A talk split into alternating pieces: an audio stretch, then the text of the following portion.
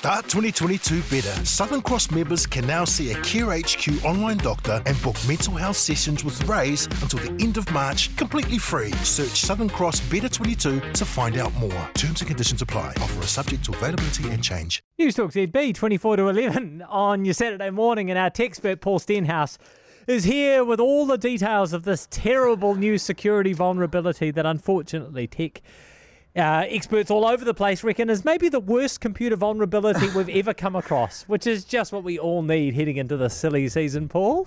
Happy 2022. Hey. Yeah. I know. And I'm not here with good news, Jack.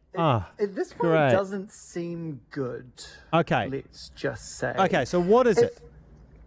So it's called Log4j, which is, and to really describe this and to describe the whole software ecosystem, which is why this is such a problem, right? Yeah. This is this tiny little application that does logging events, like records things that the servers and the systems and all this kind of stuff does.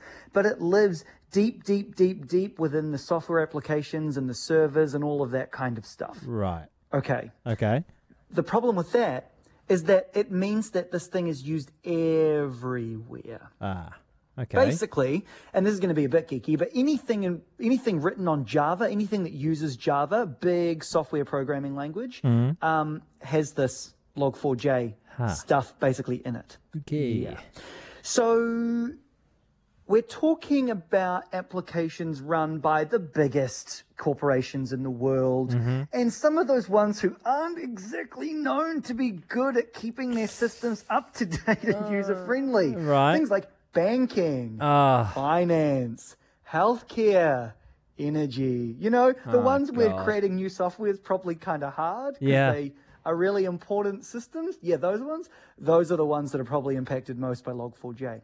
So the security researchers are saying 2022, get set, probably going to be a rough year because state-sponsored hackers from China and Russia and North Korea are already finding ways that they can exploit this and get ransomware and other nasty things into these applications with this Log4j vulnerability. I'm sorry I don't have better news. No, that's terrible news, so thank you for that. Is there anything we can do as individuals to try and protect ourselves? Just completely erase all of our digital profiles online and have no digital presence whatsoever. Yeah. Instead of trying to buy a home in Auckland, buy a home in the middle of nowhere. Yeah. Throw your bunker. Cell phone in the river. Yeah. No, not really, unfortunately. But it's certainly about keeping an eye out. If you get any of those emails and things that say that you should, you know, that your information might have been exposed, like security alerts from companies, obviously try not to click the link because that might be a phishing attempt, because that's the other thing that hackers will try and do now is they'll try and take advantage of this. But if you say get an email from your bank, go then to your bank's website, say, and then actually update your password and follow the stuff that you should be doing there. But be careful of those phishing attempts at the same time because people love to take advantage. We live in such a fun world, don't we? Yeah. Hey? Oh, that's not good news at all.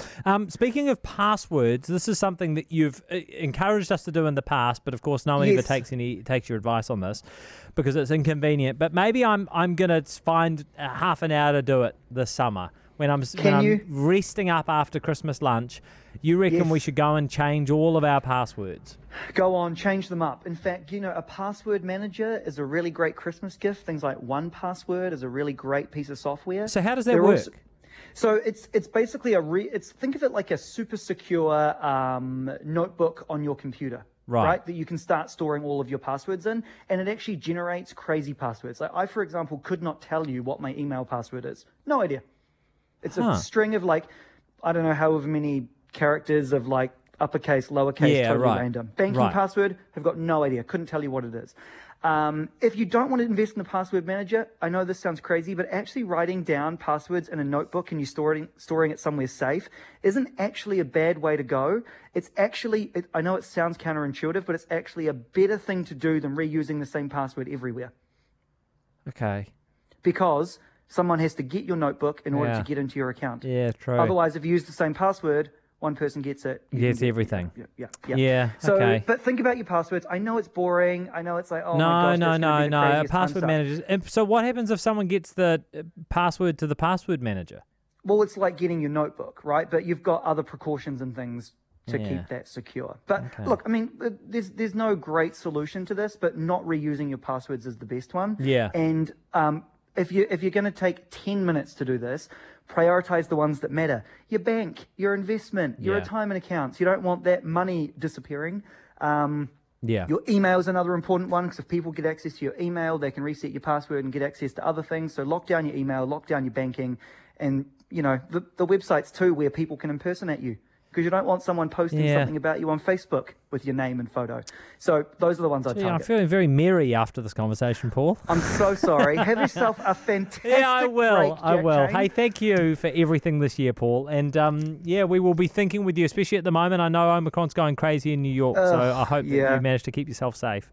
We'll try. Start 2022 better. Southern Cross members can now see a Care HQ online doctor and book mental health sessions with Raise until the end of March, completely free. Search Southern Cross Better 22 to find out more. Terms and conditions apply. Offer is subject to availability and change.